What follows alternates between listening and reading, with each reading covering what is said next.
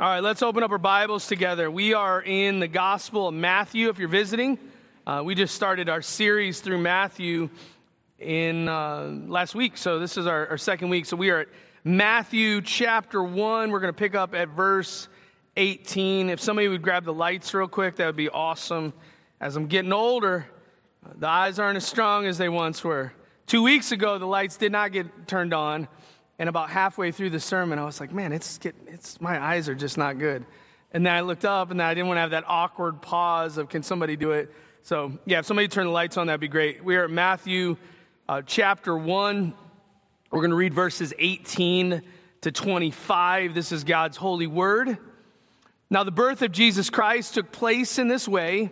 When his mother Mary had been betrothed to Joseph before they came together, she was found to be with child from the Holy Spirit. And her husband Joseph, being a just man and unwilling to put her to shame, resolved to divorce her quietly.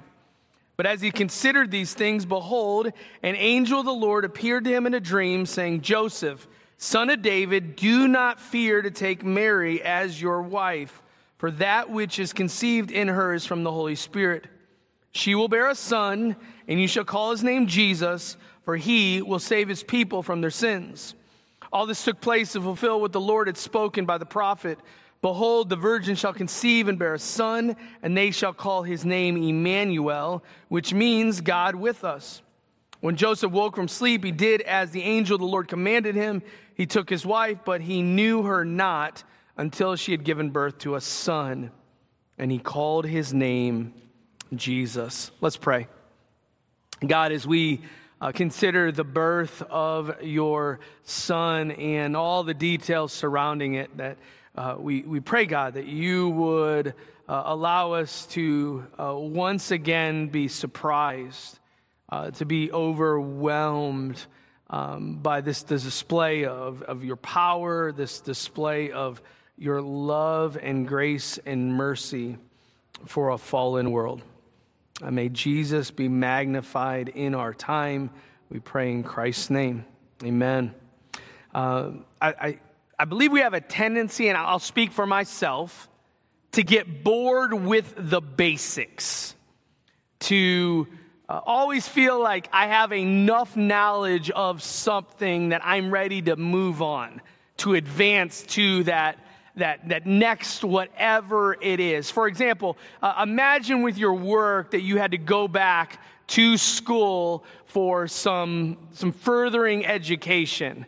And once you got into that classroom, maybe it was a week long class in the summer, uh, you, you go to the classroom, and every day for eight hours, the focus is the alphabet. Now, that's actually part of it's like, this is awesome. I'm going to rock this class. It's not going to take any effort. But eight hours of A, B, C, D, E, F, G, it's going to wear on you. You're going to be like, okay, I, this is beneath me. I'm ready. Same, same if it was like simple math. If you're doing two plus two, once again, you're feeling good, you're going to do well, but at the same time, like this is too basic. I'm ready to move on. Imagine you're taking a cooking class, and that first week, the only thing you do is learn how to preheat an oven and boil water. Are you pretty much ready to move on from there? I coach basketball, and even with the younger ages, there's been times where there was a gym uh, conflict and we didn't have the gym to use, and we had to go out into the hallway, and the only thing they could do is dribble. That worked for about 10 minutes. And then they're like, can we please do something else? You see, once we know something, we often feel that we're ready for something new. Uh, in the meantime, I think these foundational components, they often uh, bore us. Well, I think today's passage is one of those foundations that you and I, we know. I mean, today's passage, you probably, I know in the 18 years of covenant, at least twice we have preached through this passage. At least twice. So it's, it's something that's very common the virgin birth, baby Jesus. And I think as a result of that,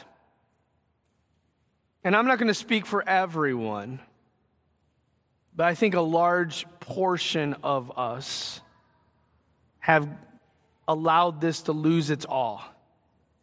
to lose its wonder.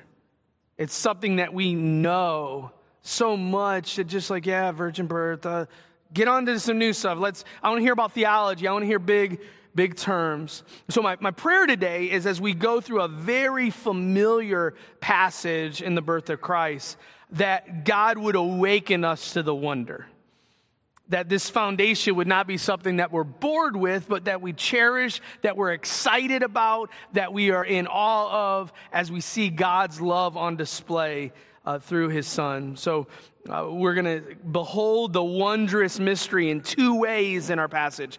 First, we're going to behold this wondrous mystery through the suspect pregnancy. We're going to see this scandal once again. Last week had a scandal of names. This week we have a scandal with regards to the pregnancy, and we're going to see God uh, in the midst of all of it. And then uh, the second way we're going to behold the wondrous mystery is through the special child, that this child that's going to come uh, through this suspect pregnancy is going to be uh, unlike anyone who has ever gone, or whoever's come before. So let's pick up as we begin at verse 18 and as we consider the suspect uh, pregnancy. As I said, last week we looked at the genealogy of the promised king.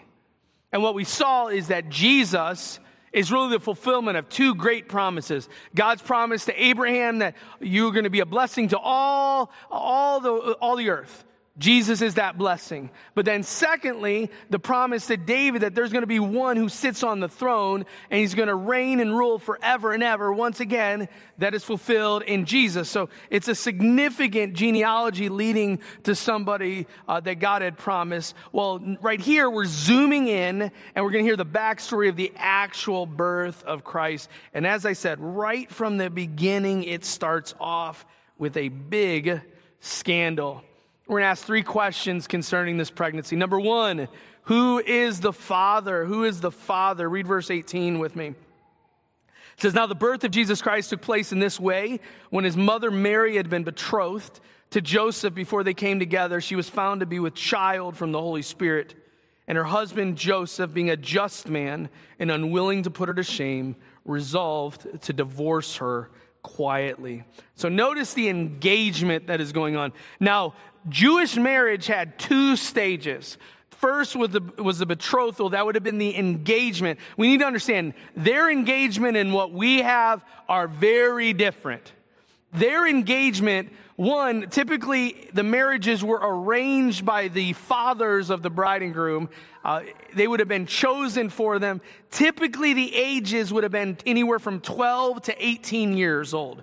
So these are kids basically that are going to be getting married, relatively speaking. Uh, there would have been a prenup. So this is before celebrities and rich people signing prenuptial agreements. They would have had a prenup contract. And in order to end the engagement, you would have had to be divorced.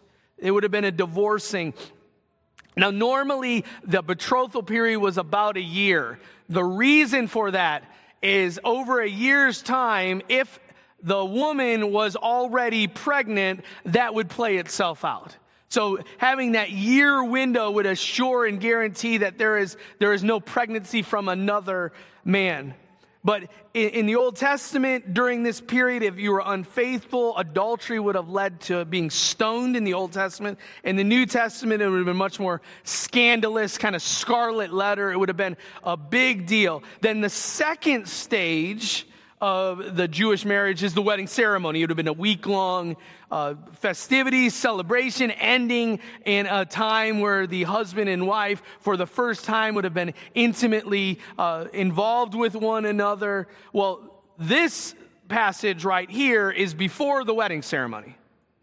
It's before the wedding ceremony, it's during this engagement period.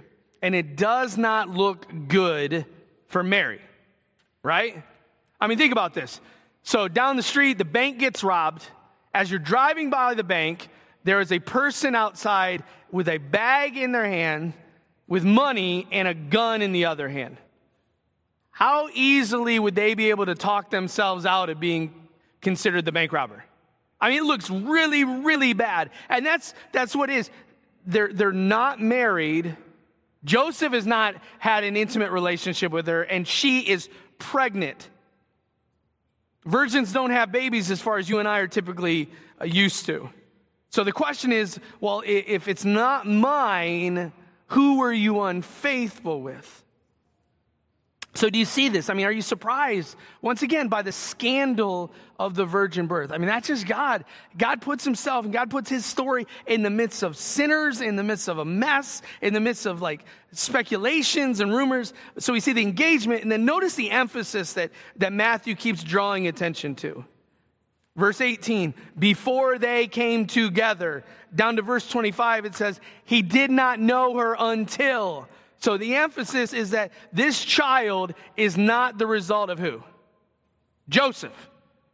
I mean, this is, it, once, once baby Jesus was born, if it would have been like in, in, in the Jerry Springer talk show days, they would have ran the paternity test on baby Jesus. And guess what? Joseph was not the father was not the biological. But the, the other reality is nobody else would have ended up testing as the biological father from an earthly sense.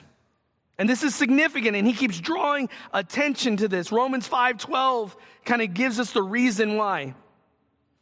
Sin came into the world through one man, and death through sin, and so death spread to all men because all sinned. You see, the necessity that this child can't have your run of the mill earthly dad is because of that. Because if Mary conceived because of any other person than, than the Holy Spirit doing it, that child would what inherit? What would they inherit? Starts with an S. Sin. That child would not be sinless. That child would be as needing of a Savior as you and I. Well, do you understand why Jesus cannot be the result of a human mother and a human father? So, who is the father? The second question we have to ask then is how is this even possible? Verse 20 says, But as he considered these things, behold, an angel of the Lord appeared to him in a dream, saying, Joseph, son of David, do not fear to take Mary as your wife, for that which is conceived in her is from the Holy Spirit that which is conceived in her is from the Holy Spirit. So, first of all, notice the power shown. This is the how.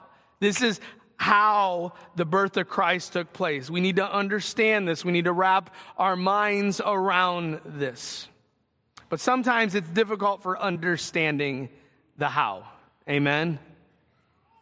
Who here could come up and explain to us how a cell phone works. Now, I'm not saying how your social media app works. I'm not saying how you can text people, not saying how you get frustrated with, with, with, maybe your mom or dad, how they're not good at technology. No, I'm talking about all the intricate details that I could pick up the phone and they're not there yet, but in a week or two, Mark and Carmela will be on the other side of the world. I could pick them up call on the phone and in a matter of seconds be talking to them. Could you talk out how all that works out? I know it's something with satellites, right? Satellites and, and waves and stuff. Now, somebody might actually be able to give the, the scientific reason. But when we start talking about this subject, there is a mystery in all of this that you and I need to openly acknowledge and embrace. That the Holy Spirit did it. Luke 134, listen to what it says. Mary said to the angel, How will this be since I'm a virgin? Good question, Mary, right? I'm pregnant. I haven't had any kind of relationship that could get me pregnant. How is this possible? And the angel appeared, answered her, The Holy Spirit will come upon you, and the power of the Most High will overshadow you. Therefore, the child to be born will called Holy, the Son of God. And he goes on in verses 36 and 37. And behold, your relative Elizabeth in her old age has also conceived a son, and this is the sixth month with her who was called barren. For nothing will be impossible with God. So we need to acknowledge that Mary conceiving was supernatural. Period. The end. How that all worked out, I don't know. And the Bible doesn't give us that much clarity apart from the fact that she wasn't pregnant, then she was pregnant, and it's because the Holy Spirit did it. Another thing we need to point out, and I don't want to digress too much, this is not the, the existence of the Son of God coming on the scene. Understand that. That God the Father, God the Son, the Holy Spirit, from eternity's past, if all he exists, what we see happening is the Son of God taking on flesh. But he is not, his, his origin isn't here. It's another important theological uh, thought that we need to, to convey. So, are you okay with this? Are you okay that this is hard to understand? Are you bashful in telling people about this because it, it sounds like, oh, I don't know and I don't understand it? Because this is a foundation. This is one of those ones like, I don't know, but God did it, and praise the Lord, He did it. Not only the power shown, but then notice this was a promised sign. This is a fulfillment of what God had promised. Look at verse 22. He says, All this took place to fulfill what the Lord had spoken by the prophet. Behold, the virgin shall conceive and bear a son, and he'll call his name Emmanuel, which means God with us. That's a theme that we're going to see. We saw it last week in Matthew, and we're going to see it throughout constantly. And this came to pass, and this was so it was fulfilled. This is what was spoken of. We're going to see a lot of Old Testament, and what we see is God's promises coming to bear in real time. Uh, the particular promise he's looking at is Isaiah 7, verse 14. And this was a very troubled situation. Very troubled. There was a, um, uh, you've probably seen the one commercial. It's Geico, and like there'll be serious stuff going on. Maybe a person having surgery or all this, like very important stuff. It's like, I have good news. And the person's expecting good news, and it's like, I saved a few dollars by switching my, my car insurance to Geico, and then that's it. And like, yeah, that's not a big deal. Like that's not that's not good news to me if I'm troubled with all these other things in my life. And you see this this sign, this good news that God speaks through Isaiah, it's not like that. This is very significant. Here, here was the context. Uh, Judah was being threatened by a coalition of Israel and Syria, and their goal was to knock out Judah, knock out the king of Judah. Problem two is Judah's king, Ahaz at the time, not a good king. So they're kind of a mess. And the goal was to destroy David's king, establish their own king. And in the midst of this, God promises this sign that this virgin will give birth to a son. And why this is good news is because this son will then sit on the throne. So remember, this is in a context where things are not good. It's a context where it, it, feels like everything is hanging in the balance. That all of God's promises are this close from being just broken and done away. And in the midst of this, 2 Samuel 7:12, God had promised them, Your days are fulfilled, and you lie down. I'm going to raise up after you an offspring who will come from your body. He will establish his kingdom. I will establish his kingdom. He will build a house for my name, and then I will establish the throne of his kingdom forever. And this child born of the virgin is going to be this child. And that was the hope. Well, does God provide hope in dark times? I mean, think about it. Think about whatever is going on in your life right now. If you turn to the scriptures, could you find hope? You, you can and should, because there is hope. There's, there's never, because of Christ, there is never a time that is outweighed by the darkness because of the hope that we have. So we see who the Father is. We ask the question, how is this even possible? Last question I want us to ask is, where is faith shown? Read verse 24 with me. When Joseph woke from sleep, he did as the angel of the Lord commanded him. He took his wife but he knew her not until she had given birth to a son, and he called his name Jesus. I, I think one of the characters in the New Testament that we often, I think, diminish the value of is Joseph. Now, I'm not saying we need to esteem him to the point of, of worship and idolatry like what goes on with Mary often in the world today. No, but what I do want to uh, commend him is his faith. Because, I mean, it, eh, considering the circumstances, he looks from the outside as about as naive and as gullible as possible. When we hear what he did, I mean, it, it is the email from the prince. Everybody's got it. I know some of you thought you were a millionaire, right? Like, you won't believe it. I don't even know how this guy got my email, but he sent me an email and there's some family connection. He's got $14 million we're going to get to him, but it's because it's from a different country. We're going to have to do some currency change. And you listen to your friend or your family member and you're like, oh my goodness. like, I have ocean property in Kansas. Would you like to buy some? No, it's like that. I mean, think about, think of this. Your friend, imagine this, tells you that his fiance is pregnant. Like, oh my goodness, you guys are having a baby? Like, one, that's not great. It's before you're married. Oh, and then he's like, no, it's not mine. I'm like, okay. It's not anybody else's, though, either. I'm being serious. Like, she's not. It's God. God got her pregnant. I mean, think about it. Every single one of us in here would find that absurd and ridiculous. But then look at Joseph. He believes. He says, okay, the angel the Lord appeared to him in a dream, said it, and said, all right. Hebrews 11, 1. Faith is the assurance of things hoped for, the conviction of things not seen, for by it the people of old received their commendation. I mean, that's Noah, right? I want you to build an ark in the middle of nowhere, and it's going to rain so much that this is going to save you from the flood. And everybody would have been like, this is ridiculous. And what did he do? He built the ark.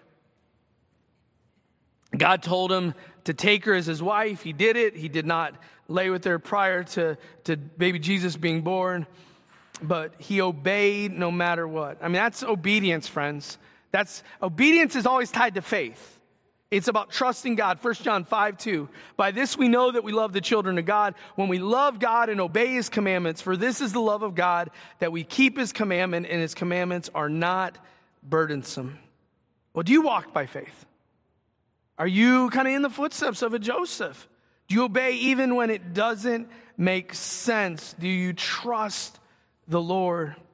So we behold this wondrous mystery through the suspect pregnancy. Let us now look at the uh, wondrous mystery through the special child. Through the special child. Uh, what's so unique about this kid? First of all, he has a special name. Read verse 21 with me. He says, She will bear a son, and you shall name, call his name Jesus. So that's who he's going to be. First of all, there is no uh, suspense on what sex the baby is. Right there, right from the get go. Boom, you're having a son. So no, no gender reveal parties. That was it. That was it in the moment. But not only that, there's no debate over that. We, we, we love wrestling with baby names, don't we? And everybody loves to have an opinion, right? Because that's one of the first questions like, have you thought of the name? What name's it going to be? And then, depending on if they like the name, they'll be like, hmm, okay. You know what name I like? Like, oh, I forgot that. I was asking, but please share. Please share with me. And they'll always like throw out a name idea. Uh, I did look up current names. FYI, anybody pregnant or about to be pregnant? Girls for 2023 Olivia, Emma, Amelia, Ava, and Sophia.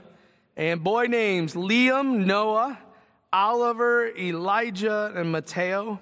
Those are, those are the top fives on some random website that uh, I don't know how accurate it is, but those are the names, so those are some ideas. You see, that's not how names were even often given in Bible times. We do it because we want it to sound good with the last name. We want it to sound, or that the kid's not going to get picked on too much at school. But no, the names were significant because the names carried meaning. Somebody, if they're fast, you might have called them speedy kind of idea. Well, Joshua in the Old Testament means uh, Jehovah is salvation. Jesus is a shortened form of Joshua, which means will save. It's an emphasis on the active agent of, of, of saving. So, right there with Jesus' name, we immediately know that this child is going to be the Savior. 1 Timothy 1:15 Christ Jesus came into the world to save sinners. Luke 19:10 the son of man came to seek and to save the lost. So, right there, when we start talking about Jesus, we need to realize Jesus came why? To save. That was his goal. It wasn't simply to teach. It wasn't simply to do miracles. At the end of the day, he came on a rescue mission to save you and I from our sins. And I think that's significant because if we're followers of Jesus, what should be one of our main missions? Right? Because I think there's often this huge disconnect from us as followers of Christ and what Christ is all about. He was all about saving sinners. And you and I are all about sometimes just doing church and living in this world and, and Bible studies and all this stuff. But at the end of the day, one of our main missions, even at Covenant, should be to reach the lost. But not only that's who he will be, it's what he will certainly do. What does it say? He will save his people. Notice the language. He will save. There's no he might say, might save. He, he may do this. You and I, we often speak in generalities like that, do we not? Possibilities. Hey, what are you going to do next week? Well, I, I'm, I'm probably going to this. I'm going to do this. Yesterday, uh, we, uh, Uh, throughout the week, we are probably going to visit my mom for Mother's Day, and we did. Happy Mother's Day, Mom. But it wasn't 100%. I had some things I had to get done before, and there was always that possibility. Well, when we see that God says that his son, now mind you, this is before he's even born, he says, he will save. It's certainty. John 10 29. My Father who has given them to me is greater than all, and no one is able to snatch them out of my Father's hands that that is the certainty of God's salvation, that he will do it. Did he fulfill what he was supposed to do then? Did, did, did he come to redeem a people? Is that, is that certain? All of you who are, are followers of Christ in our midst, now I know everybody isn't, but for those of you who, who walk with Christ, who trust in Christ, have you been saved? Is there a certainty there? Is there an assurance there that we can have? Because not only does he have a special name, he has a special mission. Notice what it goes on. It says, He says, He will save His people from what? From their sins. Now, this isn't limited in how we're going to break it down, but I want to focus on three elements to the sin part. First of all, He saves us from the penalty of sin. He came to, to give us the greatest need of all humanity. Uh, in God's irony, I did not plan this, that Mother's Day would be the day that we look at the birth of Jesus. It just happened, honestly, did not time it out that way. But I know even at Mother's Day, like for, as, a, as a son and as a husband, it's difficult to figure out what do we get mom? What do I get my wife? What do we, you, you want to get them the right gift. You don't want to, to disappoint. Uh, we ended up with uh, flowers for grandma on my side. So that's what we did. So I think she liked them. Uh, she got them regardless. So there you go. What's the greatest need you and I have? To be rescued from the penalty of our sin. Galatians or Romans 6:23 says for the wages of sin is death.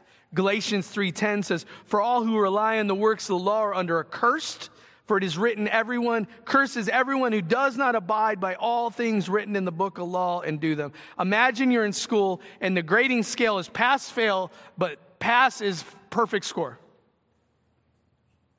Talk about a lot of pressure each and every time. But the problem is, our first quiz, we failed. So you're, you're, you're going through the class, you're, you're already failed. It's that, that is the spiritual reality for all of us apart from Christ. So he, he has rescued us from this penalty by, by paying the debt on our behalf. He's also, and this is important, he's rescued us from the power of our sin. He's rescued us from a power of our sin. Romans 6:19 says, "For just as you once presented your members as slaves to impurity and to lawlessness, leading to more lawlessness." I don't think we want to acknowledge it, but our condition prior to Christ is we were slaves to sin. Think of that. We had shackles, we were bound. Now, does that mean we sin to the fullness all the time, all the ways? No.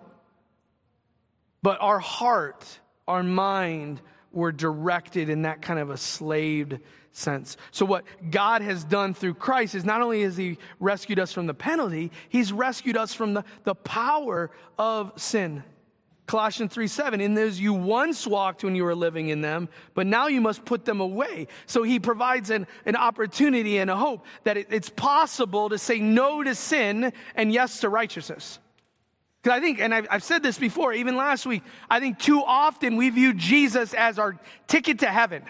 He came so we don't go to hell. Praise the Lord. That is true. But he also came so that we would not no longer live in our sin. And he has rescued us from that through the cross. But not only that, the, the other element of sin I want us to think of as we consider his rescue is the, our personal uh, connection to sin. Notice what he says. He saves them from whose sin? Their sin. And you and I, reading the scriptures, we could say what? Our sins. Every single one of us. Nobody can hear can say they're an exception. Romans 3:23, all have sinned and fallen short of the glory of God. Last week I mentioned it during the scandal of the genealogy. You and I, our name in the genealogy as equally as scandalous as any name on that list. So you and I, we have a sin problem, past problem, present, future, more than just justification that we're speaking of. We need God to forgive and to rescue us from our current sin problem. So think about that. Think about that right now. What sins do you still need saved? And I'm not saying saved so you can go to heaven, but like what sins are plaguing you still? Think about it. The past week, how have you sinned? Because if you're sitting there and you're saying you did not sin, or you can't think of any, like, man, this is really tough. I, put me on the spot, Joe. Like, on Monday, I was really good. Tuesday, Wednesday, I started getting a little impatient. Uh, maybe impatience. No. No, I mean, to be honest, like, I, I don't think we, we think about just how, how consistently we sin, how easily we speak negatively of people, how often we, we lust, how often we lie. We like God needed to forgive us of our sin, our personal sin. Are you in need of that? Are you acknowledging your sin before God? So he's not only doesn't only have a special name and a special mission. Lastly, he has a special identity. Notice what it goes on. It says, verse 23 The virgin shall conceive and bear a son, and they will call his name Emmanuel, which means God with us. Understand this. He's not saying that Jesus has two names. It's not like, well, he's, his name is actually John, but we call him Bill. No, it's, it, it's not that. It, the emphasis is that the child's identity is going to be unique because the child is going to be the God man. He'll be known in the sense of his deity. I don't know about you, I've never been a big fan of, of math story problems. Some people love them. I mean, you know what I'm talking about. Two trains are traveling one at 40 miles an hour, one at 32 miles an hour. There are eight students on the one, there's four on the other. One gets off at the second exit. Once they arrive, how many kids will be wearing a yellow shirt? And you're like, what? What? What? Well, here's, here's the question, though, and, and this is why this, this statement is so significant. How can a holy God forgive sinful people. That is the problem. That is the dilemma. How can it happen? That's why we emphasized earlier that this child is not Joseph's child. Because if Jesus is only the, the byproduct of a man and a woman, guess what he needs? He needs a savior too. He needs represented well. Well, what if Jesus is only God? He can't represent man. So what we need is the God man. And the only way the God man could, could come to be is through the virgin birth. B.B. Warfield, the supernatural Christ and the supernatural salvation carry with them an inevitable consequence that we need a supernatural birth. And that's what we see here, and that's what the emphasis is He's God with us. John 1 1. In the beginning was the Word, and the Word was with God, and the Word was God. He was in the beginning with God. All things were made through Him, and without Him was not anything made that was made. And He became flesh and dwelt among us, and we have seen His glory, glory as of the only Son from Him, and cried out, This was He of whom I said, He would come after me, ranks before me, because He was before me. So this child's the God man, but not only is the God man, this child will be with man, that God willingly came in to this world to be amongst broken people. And even this day, through the Spirit, He still dwells amongst us. And it, it's shocking because, like, why would you want to expose yourself? Why would you be, uh, want to be around people? If you, has anybody here ever worked customer service? Raise your hand. Few people. Are customers awesome and always right? Maybe the policy of your company is, but let's be honest, that does not feel that way. And I'm always amazed. I mean, I'll be at a restaurant, and like I remember one time not too long ago at a restaurant, and this this family was just obnoxious. I just and like the waiter was amazing. Man, he just smiled like you know, like now mind you, I didn't hear what he said when he got in the back. But like he just he showed such grace and such mercy, and I'm sorry about that. I'll take care of that. And and these people were so entitled. I mean, think about that with you and I. That God came into the world to save you, to save me. He left the glories of heaven for you, for me. He knew he was going to endure the cross for you, for me. Galatians 4 4, the fullness of time had come. God sent forth his son, born of a woman, born under the law, to redeem those who are under the law so that we might receive adoption as sons. Isn't that the hope of heaven? That, that, that, that God amongst us, God with us, will come to its fruition, Revelation 21 that He will be our God. We will be His people. He will wipe away our tears, that we'll always be in the presence of God. Do you see the necessity for the incarnation? Are you in awe of God's saving plan? Are you grateful for His presence? How many times has somebody told you, you have got to check this out? You hear that all the time in today's world, right? Maybe it's a, a, a trending video clip. You got to see this. You got to see this. And then they, they, you'll even say, You'll thank me later. And then you, you see it and you're like, That, that was it? Maybe it's visiting a certain place. You, if you're going to be there on vacation, you got to see this. It's, it's so awesome. And you go and you're like, That was it? Maybe it's trying a restaurant or whatever it is. I think in those situations, who here has ever been underwhelmed? I mean, it happens often. Call me unimpressed. Wasn't that funny? Not that exciting? Not that beautiful? However, there have been other times where somebody said, You got to check this out. And afterwards, to be honest with you, I felt they undersold it. It was better than expected. I was like, That was amazing. You said it was a good movie, but that was a remarkable movie. You said that restaurant was good. Like, wow, I wish I could eat there daily. That was amazing. You see, beholding in those kind of moments, you're overwhelmed by what you see. You can't stop thinking about it, you can't stop talking about it. It is epic and amazing. And I think for too many of us, our familiarity with today's passage has led us to an underwhelmed response to the virgin birth. We read this story, we know this story, we could recite this story, and it just doesn't stir our affections like it should. But truth be told, this should be one of the, the overwhelming moments. That God did this for us. It should be a wow moment every time we consider it. Friends, this is beyond Christmas.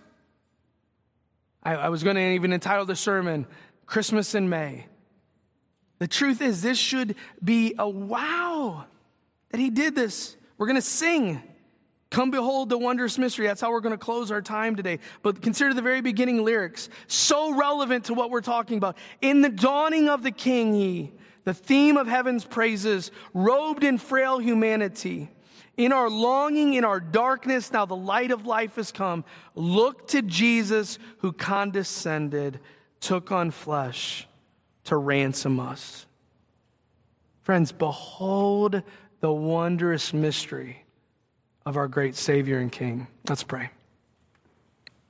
God, we come before you right now and we, one, confess that such a glorious, remarkable, supernatural truth, uh, due to familiarity, not because it's not glorious, has lost some of its luster with us. Uh, God, we ask for forgiveness for our hard hearts. We ask for forgiveness for uh, not being overwhelmed by your grace and mercy. We do pray, God, that you would restore to us the joy of our salvation, that you would open up our eyes, and that we would be a people that are excited and just uh, so taken captive. As Paul says, that the, the love of Christ would compel us. That even as we leave today and we spend time with family and, and celebrate mothers, that we would not forget to also celebrate Jesus. So we pray in his name. Amen.